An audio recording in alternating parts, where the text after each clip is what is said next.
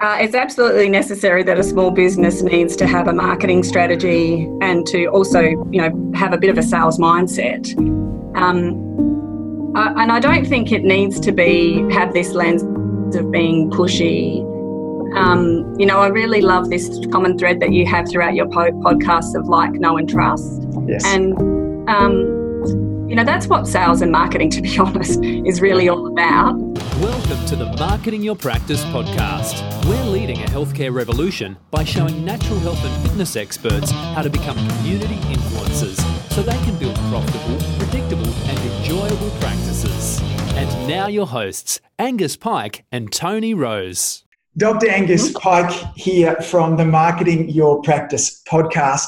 And I'm joined today with the Marketing Director of Metagenics Australia and New Zealand, Paula Hann. Paula, welcome to the show. Thanks, Angus. Good to be here.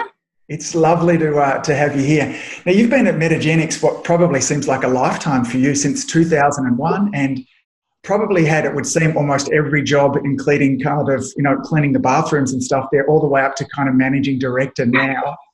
Can you tell our audience a little bit about your journey of what's taken you from when you started all the way up until now? Yeah, sure. So um, I actually started, as you said it um, in my intro, in 2001.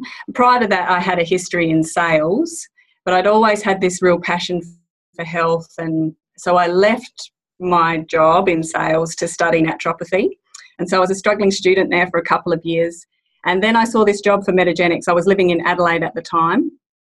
And I thought, wow, this is this perfect union of my love of sales and my, my love of natural health. And so I took on the role of sales, um, area sales manager in Adelaide in 2001. And I worked in sales for about three years. So I worked in Adelaide for 18 months and then I was given the opportunity to transfer to Queensland and I worked in Queensland for about 18 months. And then the sales and marketing director at the time, Graham Joyner, offered me the opportunity to move into marketing in head office. And I said to Graham at the time, you know, are you sure about this? Because um, my background is not in marketing, I'm a salesperson. And he said, no, Paula, you know our products, you know our, our practitioners. I really think you can do it. So that was a huge learning curve for me. I was on a very, very steep learning curve, but worked with amazing people, um, learned a lot, was in marketing for most of my career here, so for about 13 years, and um, just progressed. And eventually, a couple of years or a few years ago, was um, promoted onto the executive team. And then at the start of last year, I was asked to take on the managing director's role, which again was just a I never expected that in a million years. It's not something that I ever had on my vision board that I want to be the managing director one day. So it was a huge surprise and, and honour. Um, and so I've been in that in this role now for nearly 18 months. So it's been amazing. Been a really great journey, surrounded by really great people. I've just been really blessed, I think, to have opportunities along the way and to work with fantastic people and learn a lot. Many, um, many of the listeners, uh, you know, we're small business owners from naturopaths to Chinese med practitioners to chiropractors. You know, when you talk about sales and then you know having a love for sales, but then you know not knowing much about marketing, what's the difference between sales and marketing? Yeah, that's a very, very good question. I think sales is more about the execution, and um, marketing is more about the strategy, the overall strategy where you want to go. And then what, what sort of skills did you need to develop to step from that sales into the marketing? You said you had a great team around you. What were the kind of skills that you needed yeah. to, to, sort of step into that? Um, yeah, wow, that's a good question. Um, I think I did need to really learn to think more strategically. Um, it was a big move even just moving from in sales you're out on the road you're you know talking to to clients and practitioners and um, you're kind of a bit of a free spirit in some ways and it was for a start it was very hard just to get used to working within an office environment where you're working really closely with collaborating with different departments i think in marketing the, the other thing that's really important is that um, sales and marketing should work hand in glove anyway. It should be very, very tight relationship. Um, but in marketing, you really do need to collaborate with a lot of different departments. And so for myself, here it was around really getting to know the regulatory department because there's obviously a lot of regulatory restrictions in what you can say in marketing. So working really closely with that team, um, work continuing to work really closely with sales because they're at um, you know the coal face. They're the ones who are dealing with the practitioners. They have a huge amount of insights, and so it's about working really closely with that team as well, and then also with our technical team here at Metagenics because again they're the guys on the phone. They're getting a lot of feedback from practitioners and they're also you know the the brains behind it all as well. So i think it was a matter of trying to draw all of those things in together as a marketer and, and, then come up with um, the plans for how we were going to to then execute. Mm. there um there tends to be you know when i'm talking with kind of peers and stuff that there tends to be a real fear in around sales and marketing for us as practitioners you know, we buy into this concept that if I just help people get well, that's all I need to do. And that sales and marketing is that kind of thing for people who are not good at what they do, or it's all pushy, or it's all sleazy, those kind of things there. What's your experience mm-hmm. with that? What, like, you know, does, does sales and marketing have to be pushy? Does it have to be sleazy? Um, you know, what, what advice would you kind of give to our listeners with regards to is it necessary that a small business be doing that? Uh, it's absolutely necessary that a small business needs to have a marketing strategy and to also, you know, have a bit of a sales mindset. Um, uh, and I don't think it needs to be have this lens of being pushy. Um, you know, I really love this common thread that you have throughout your po- podcasts of like, know, and trust. Yes. And um, you know, that's what sales and marketing, to be honest, is really yeah. all about. Marketing is about making sure that people do actually get to know you um, and that you have that authenticity. And so in sales, it's exactly the same. It's about forming trusted partnerships, and that's what we've been about at Metagenics. Certainly, is having very authentic relationships and trusted partnerships with our practitioners. Mm. And for a practitioner, it should be the same with their patient. That you know they're really just trying to get the very best outcome for their patients, and you shouldn't be apologetic about that when you're developing your marketing plan and when you're thinking about you know your elevator script or your um, or your sales script. Mm. um, you know you kind of begin with the end in mind which is the patient outcome. Um, i don't think we should be apologetic about that. Yeah. I think there's never been a better time for us to be small businesses in marketing and sales. I think the the internet has done some really good things in that really we've moved towards this kind of value driven marketing. And so if you're really scared and fearful of anything being sales and pushy, then good, because I think you really ought to be. But really, if you can be just sharing information that gets your audience one step closer to the health outcome that they want, and you know this concept yeah. of uh, of influence that Cialdini talks about of reciprocity. Just do lots of nice things for the people in your community, really help them. And I don't have to get into kind of woo woo type sort of stuff, but that'll re- like it's it's a law of influence that's what kind of happens when we help people. You know, and Metagenics is stunning at that. I, there's not a tech support team around the world in another industry that I like calling like the Metagenics team. It's like, you know, I need some more information on omega three. Yeah. Um, yeah. I'm putting a workshop together. Yeah. Point me in the direction of some articles. Yes, I'll email them to you this afternoon. You, you know, yeah, that's and marketing. Absolutely, Angus, and I think it's about you know one of the things that we really talk about here is having is being very very customer focused. Everything is about the customer and so that you know technical team is a huge investment but it's about having that resource available for pr- practitioners to be able to call if they have a difficult case if there's you know a patient comes in with a condition that you've just never heard of you've got a team there that can research that condition for you if they come in with a list of you know all these pharmaceuticals that they're taking you can contact the tech team and go, wow, I don't know, know where to start with this patient. I don't know about contraindications. You've got a team there that can help you. Um, but it's about always approaching it from um, a customer centered approach. And for, for practitioners, it would be that patient centered approach.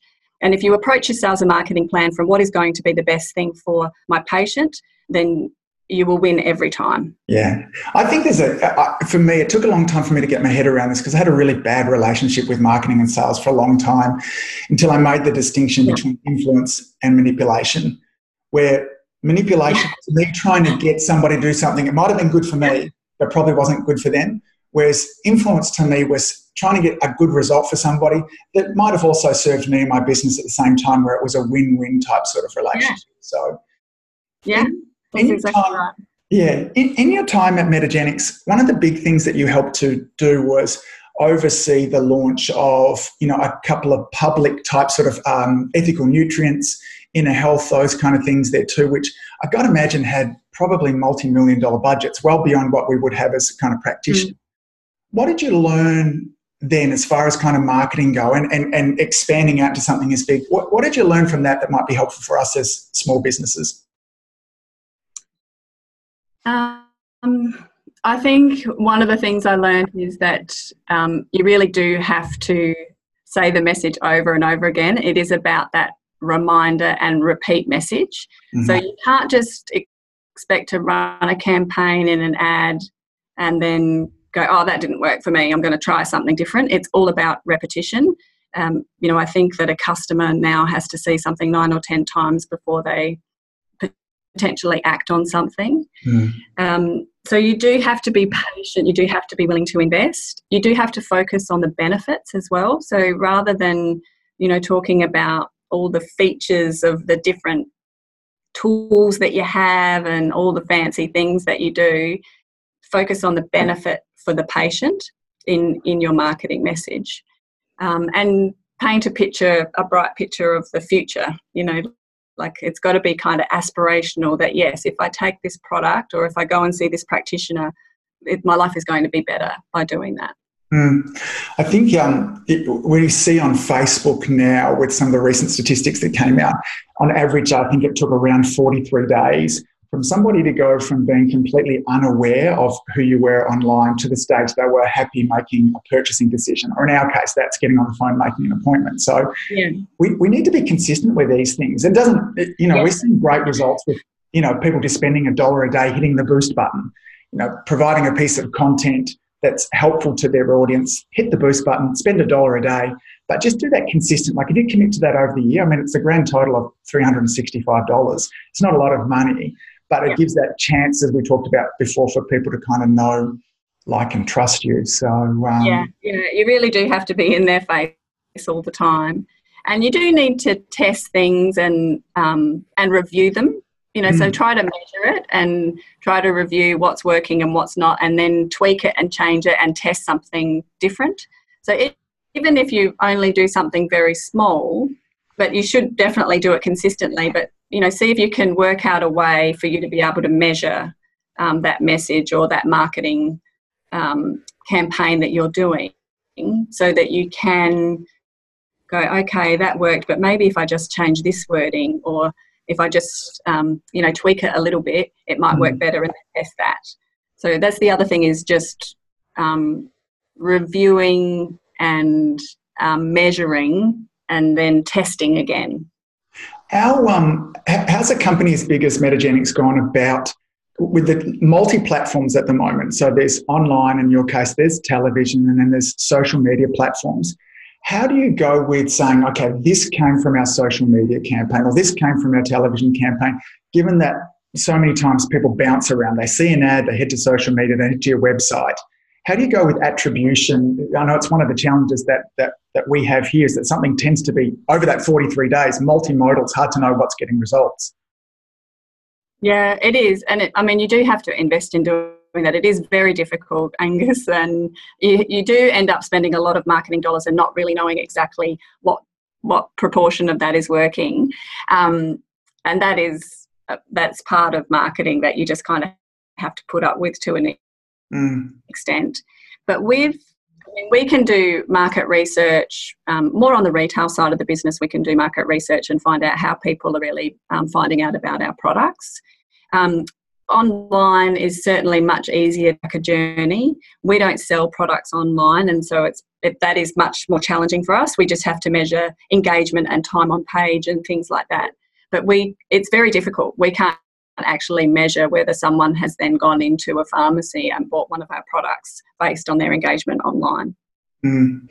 I know almost for us, we, have got to the stage where, because there are so many different channels there, to, to an extent, the thing that we want to kind of look at at the end of each month is you know, we spent $50, insert whatever it was, and we ended up with one, two, three, four, five patients from that, and we know that each patient is worth this amount. And is the amount that we're spending ultimately hopefully a lot less than we're bringing in? Yeah. If it is, then we're confident to step forwards and make little tweaks and then, you know, check against that next month. But sometimes, you know, I, I know for the people that we're talking to, just to keep it really simple. Um, Yes. and, and if that was your, you know, if you're not seeing at least that happening, then making some changes um, is is Yeah. a good idea there also. So Yeah. I mean, I think for practitioners, even the simple thing of just asking, you know, when they feel, when a patient comes in for the first time, just having that as part of your your form that they fill out to say, you know, and many practitioners do do this now. How did you hear about us? Was it online? Was it via a friend? Was it, you know, because of the ad that I put in the local paper, Yeah. whatever, uh, or was it just driving by? But it's important to collect that data. Just taking the time to get someone to actually start collecting that data is important. Yeah, and I think too, we, we have found some interesting results with this too, Paul, because we we've realised that we've had to ask one more question beyond that because people will often put down there, "How did you hear about our practice?" And you go, mm-hmm. "Website." And then when we ask the next question, go, "How did you hear about our website?" We go, mm. "Well, we found you on Facebook first, and then we went to the website and we got your phone number and came from mm. there." So we really encourage people ask that, and Yeah. sometimes that might not be on the very first visit when you you know you've really focused on lots of other things about great rapport and trying to find out what's going on. But as you develop that relationship, you can find out what other ways, uh, you know, uh, because it might be, oh, look, I walked past, but you're talking to me, go, oh, yeah, I've also got a friend, and, and they went through those kind of multi channels and stuff like that too. But, Yeah. you know, And quite often, to be honest, it's going to be a combination of multiple ch- touch points. And that's when you have this beautiful marketing world where it's, you've got fantastic signage, you know, you've got a great street frontage, um, you've got a beautiful ad in the paper, um, all of your branding is aligned, you've got your Facebook page happening, you're maybe supporting the local footy club, whatever. Um, it's a combination of all of those things that, pe- that in the back, subconsciously, in the back of patient's mind, they're like, oh, yeah, okay, I know that name. Um, and then they feel more confident about going to you because they've seen your name. Mm. And there are all things. It's it, you know I, I've as obviously I've become super passionate about this in the last kind of decade. But the, the, a lot of those things don't need to be overwhelming, and there are lots of very low cost type sort of options. And um, but, you know when we start to do those things, one of the greatest challenge that so many of us has of practitioners is just a predictable flow of new patients. Um, and there are challenges in our modern day kind of climate because I want to. You know, it might be a good kind of segue in there too because there are lots of Mm. forces that kind of feel like they're working against us. Um, you know, a couple of years ago, the process began where there was a government investigation, for lack of a better word, into kind of natural health and its effectiveness. Um, they came out with some recommendations, and, and this is really important because if you're listening to this now and you might be going, "Look, this doesn't affect me because I'm not a naturopath, I'm not teaching yoga, those kind of things there too." I, I, I want to just get you to hit the you know the stop button for a moment because you know, certainly we've got lots of chiropractors. Right now, they're doing an investigation into the effectiveness of chiropractic with regards to pediatric care. And if you think that this thing won't come to affect chiropractors as well, then I want you to really think, and I'm the eternal optimist, and I've been involved in politics from day one there too. But can you give a little bit of an update? What happened then? What were their recommendations? Where are things up to now? Where are they going forwards? And then how do we thrive even in this climate? Yeah, yeah, sure. Um, so, as probably all of your listeners are aware, from the 1st of April this year, there were a number of natural therapies um, that no longer receive rebates from private health insurers. Um, and as you mentioned, this was a result of a review by the NHMRC, which is the National Health and Medical Research Council.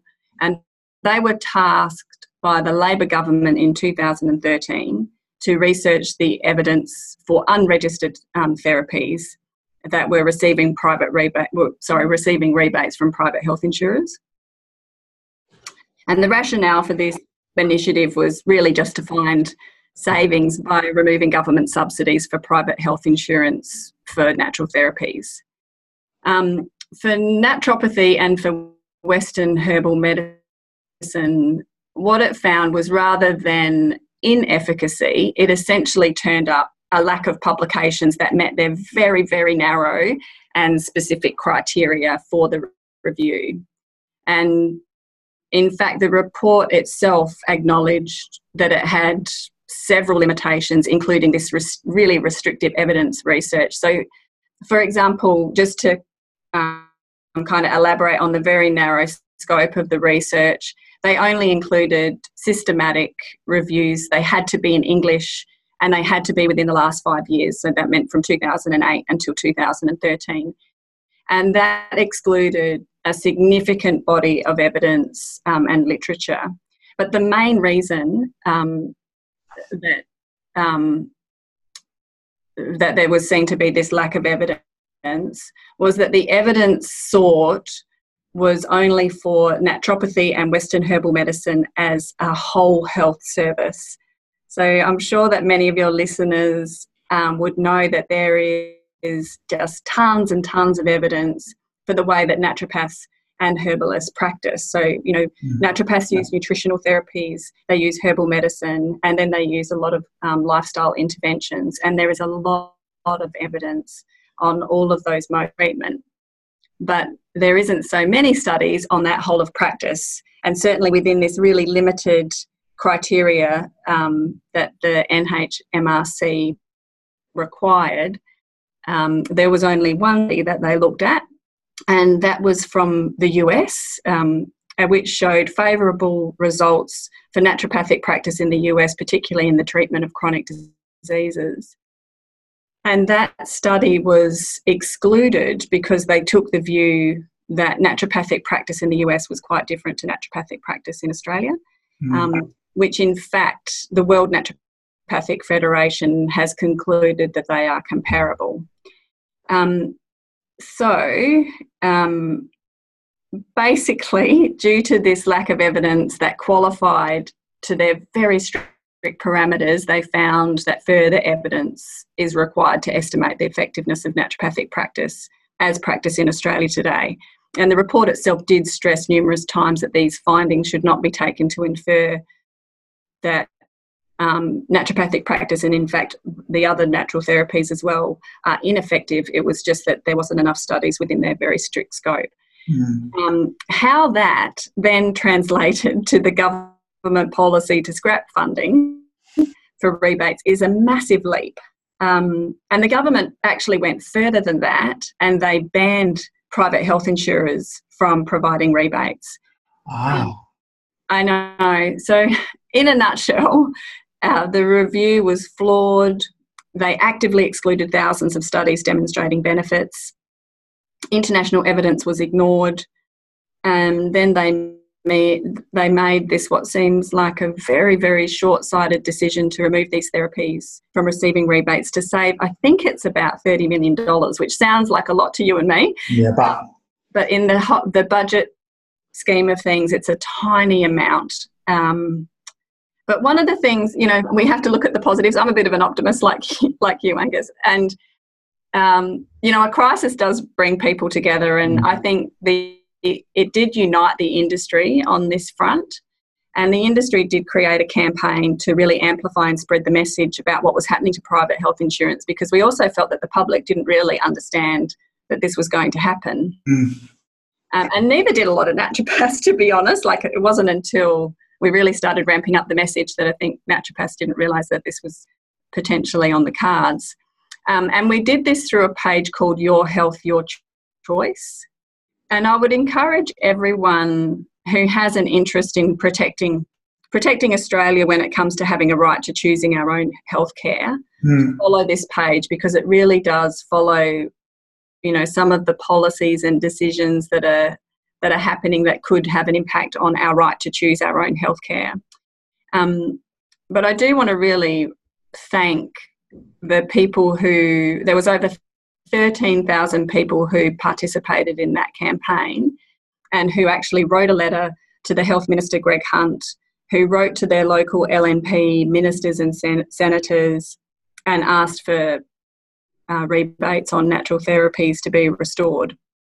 Now, we didn't succeed in having that happen. So the, the health minister, Greg Hunt, actually had it within his powers to just reinstate naturopathy and Western herbal medicine and other natural therapies if he chose mm. to. Um, and so we were putting a lot of pressure on him um, to do that. And I think that the industry really did a fantastic job in getting together and, and putting a huge amount of pressure on the government around this issue. We didn't succeed in having him reverse that decision, but what we did succeed in is that he announced a $2 million updated review, and they're going to actually re examine the therapies which should be eligible for subsidy through private health insurance rebates. And they're also looking at removing um, natural therapies from that banned list. Mm-hmm. Um, and I think we, you know, we can be really proud of that. You know, it just goes to show what you can do. You can move government, and all major parties now really recognise that this is an important public issue that isn't going to go away. Um, this re review will now take about 12 months, but I think that there's some significant things that have changed in this review. Um, one is that we actually have key stakeholders on the review board, which is actually best practice to do that, yeah. but they didn't do that the first time around. Um, and we have a fantastic study that's been completed by the Southern Cross University. Um, this is a world first um, systematic scoping study. It's conducted by Professor Stephen Myers and his colleague Vanessa Vigar and it was published earlier this year in February, and that is actually on naturopathic whole practice. Um, and its findings are very positive as far as naturopathic medicine really being beneficial for a wide range of chronic diseases. Um, so there, there is a positive, um, you know, at the end of the day. But what I find so frustrating about this decision that was made by the government is that you know, we know that the healthcare system in Australia is under an enormous amount of pressure. Mm. 63% of Australia's disease burden is chronic disease, and 87% of deaths in Australia today are caused by chronic disease. 50% of Australians currently have a chronic disease like cancer, cardiovascular disease, arthritis, back problems, respiratory disorders, dementia, diabetes. You, the list goes on and on, as you know. And according to the World Health Organization, 80% of these diseases and premature deaths can actually be prevented purely by lifestyle choices. Um, and in particular, they cited by not smoking, by exercising, and by having a good diet. 80% of these chronic diseases could be avoided. And it is a massive burden um, when you look at the global costs of healthcare, 17.9% of global spending is on healthcare, mm. and 80% of that is on fighting the burden of chronic disease. Um, and what the government in Australia have done is to save this piddling little amount, $30 million, in the whole scheme of things, is actually penalise the very people who are being proactive when it comes to preventing um, and treating and also treating chronic disease um, you know, these are the people who do Pilates and go to yoga and who look, look after themselves. We know that 44% of Australians see a natural healthcare practitioner practitioner to help manage chronic disease. Um, naturopaths are in the top four, along with chiropractors and massage therapists and acupuncturists. And we should actually be rewarding these people for being proactive in their health rather than penalising them. Um, and you know what Australia needs now in healthcare is to work together with um, natural healthcare practitioners who are actually the experts in lifestyle medicine and who have the time and the expertise to, to spend with patients to help coach them and mentor them to make significant behavioural changes that can make a massive difference in you know um, relieving the load of chronic disease on our healthcare system. It, um, yeah, as you mentioned, the, the people most perfectly positioned to make these changes. I think, you know, certainly my understanding is, you know, our general practitioners, certainly here in Australia, they're just not equipped to give that lifestyle advice. You know, they don't have the training in many cases. They're wonderfully trained in pharmaceutical care, but when it comes to lifestyle advice, that kind of care, they're too, they're often the first to admit that they're, you know, they're not positioned to, to do that too. So I wonder this. So, yeah.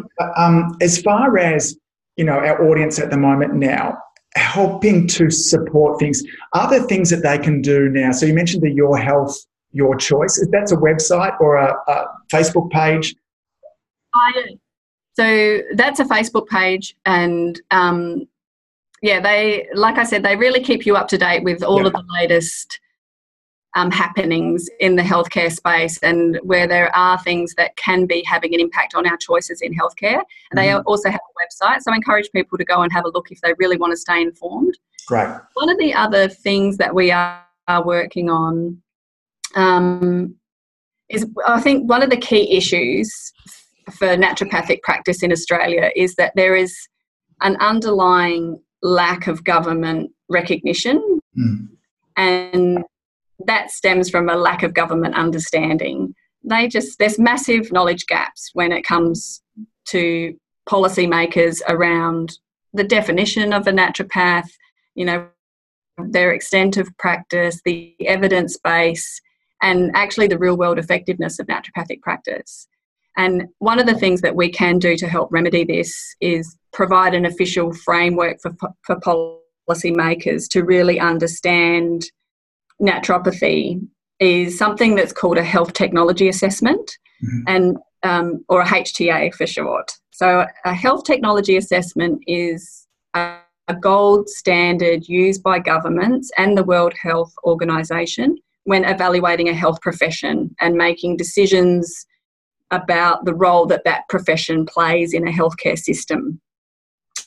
Um, so it outlines the efficacy, um, safety, evidence base, costs, the practice of that profession. Um, it would be a significant document, so it's like a 400 page textbook Yeah. um, talks about naturopathic practice and all of those things. And funding would be needed to continue to work on a HTA in Australia, and the industry is working on this in the background. Um, we would hope to have it published by 2020. Um, and in the coming weeks, we'll be sharing more information on how the profession and the industry can really help to support the development of a health technology assessment. Because I really believe that this is a document it's very much needed. I don't think we can be complacent about naturopathic practice in Australia, and this is a document that has the potential to influence both Australian and also um, global health policy when it comes to to natural medicine. Yeah, lots happening. I'll make sure that we get some links. And so if you're kind of driving along listening to this at the moment, I'll have you head on over to the show notes. We'll have all links for where people can stay updated as well. In, in kind of Yeah, finishing winding things up, cautious of your time today, the two.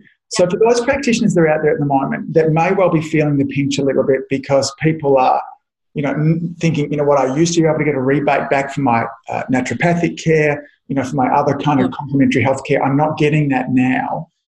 What, you know, you've got this wonderful background in marketing and sales that we talked about. Now, how do we continue to thrive regardless of that, regardless of the pressures that might come upon us from an insurance, from third parties, all those kind of things there as well.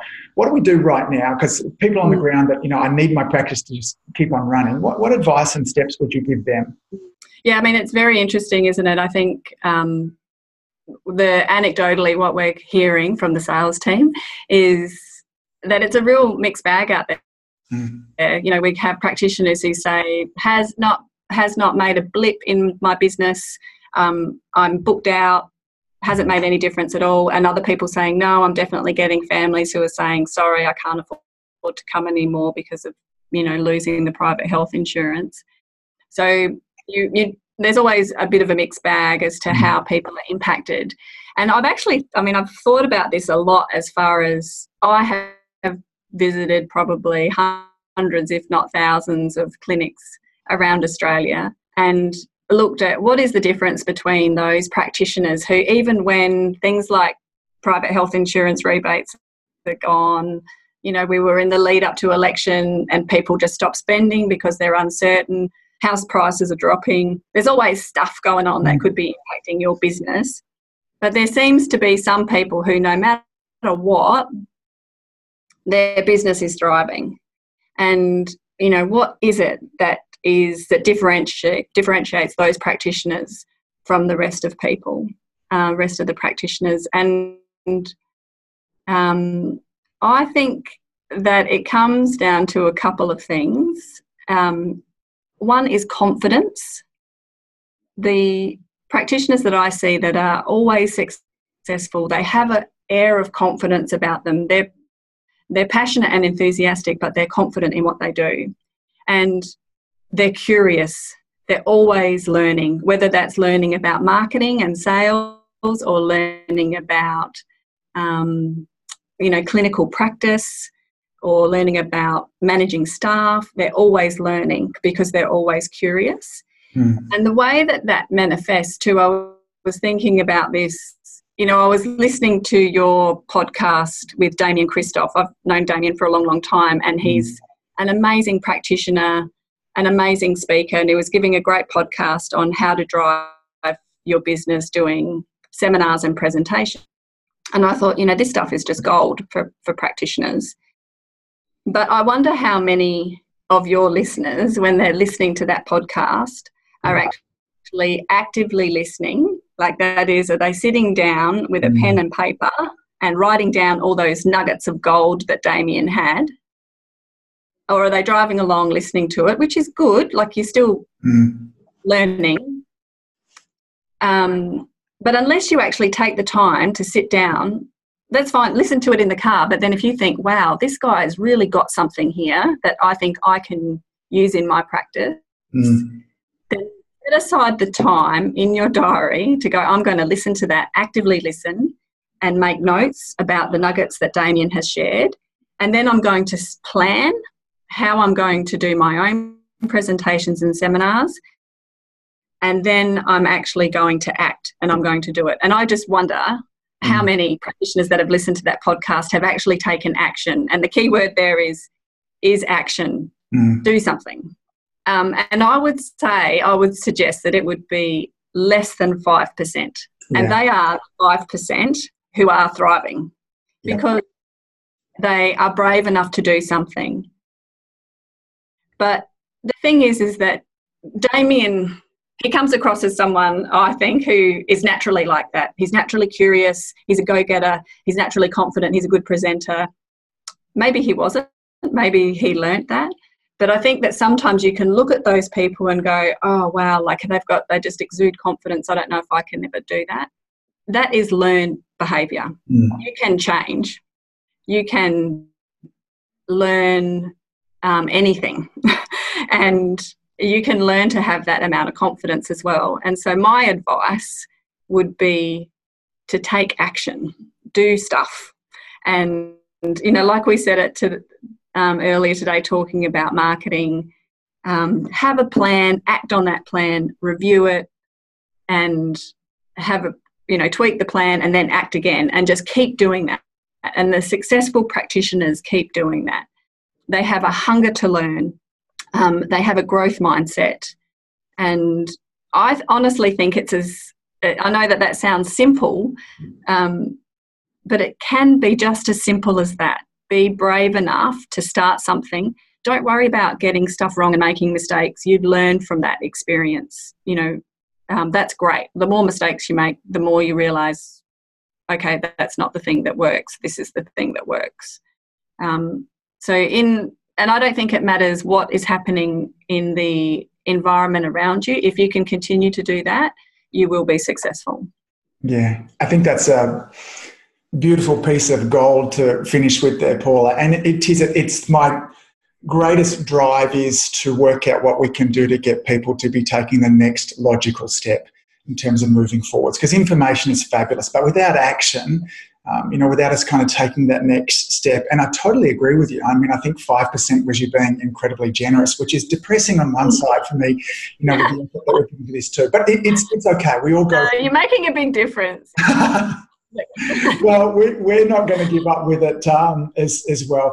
Look, on behalf of the Marketing Your Practice podcast, I really want to thank you and in, in totality, Metagenics, for the constant contribution that you have back into us as practitioners for the tireless work and i've got to think of the thousands of hours that you must have put in with dealing with these regulatory changes that happened and what you will continue to do as well. So it makes an enormous difference to us um, on the front line whether we, we deal with the people to know that we have a company like metagenics behind us supporting us and having our back um, because sometimes in small business it feels very uh, isolating there too. So, on behalf of Adio Media, the Marketing Your Practice podcast, huge thanks to Metagenics and Paula, to you in particular too. Thanks for being so generous with us today. So, any final parting words to our audience today? Um, oh, look, I mean, thank you for those kind words, Angus, but I think this really, the relationship that we have with practitioners is really a partnership, and, you know, we can't live up to our mission of helping people live happier, healthier lives with, without the amazing work that you guys do. So I think that, you know, we're all in this together and um, we're stronger together. Yeah, great. Well, Paula, thanks so much for being so generous with us today. Um, and uh, hopefully, I, I, feel like there's definitely a round two in here. I've got a page full of questions I had down here that we got to like a third of them. So um, we might talk about that sometime in the future. So enjoy Sounds the rest of the day. Look forward to seeing you soon. Thanks, Paula. Okay. Bye bye. Thank you. If you enjoyed listening to this podcast, you have to come and check out the Community Influencer Program. It's my monthly coaching program where we take all this material and I'll work one on one with you to apply, implement, systematize, and help guide you and your practice to the next level. Now, you can join me on over at adiomedia.com forward slash join. That's adiomedia.com forward slash join. I'd love to see you in there.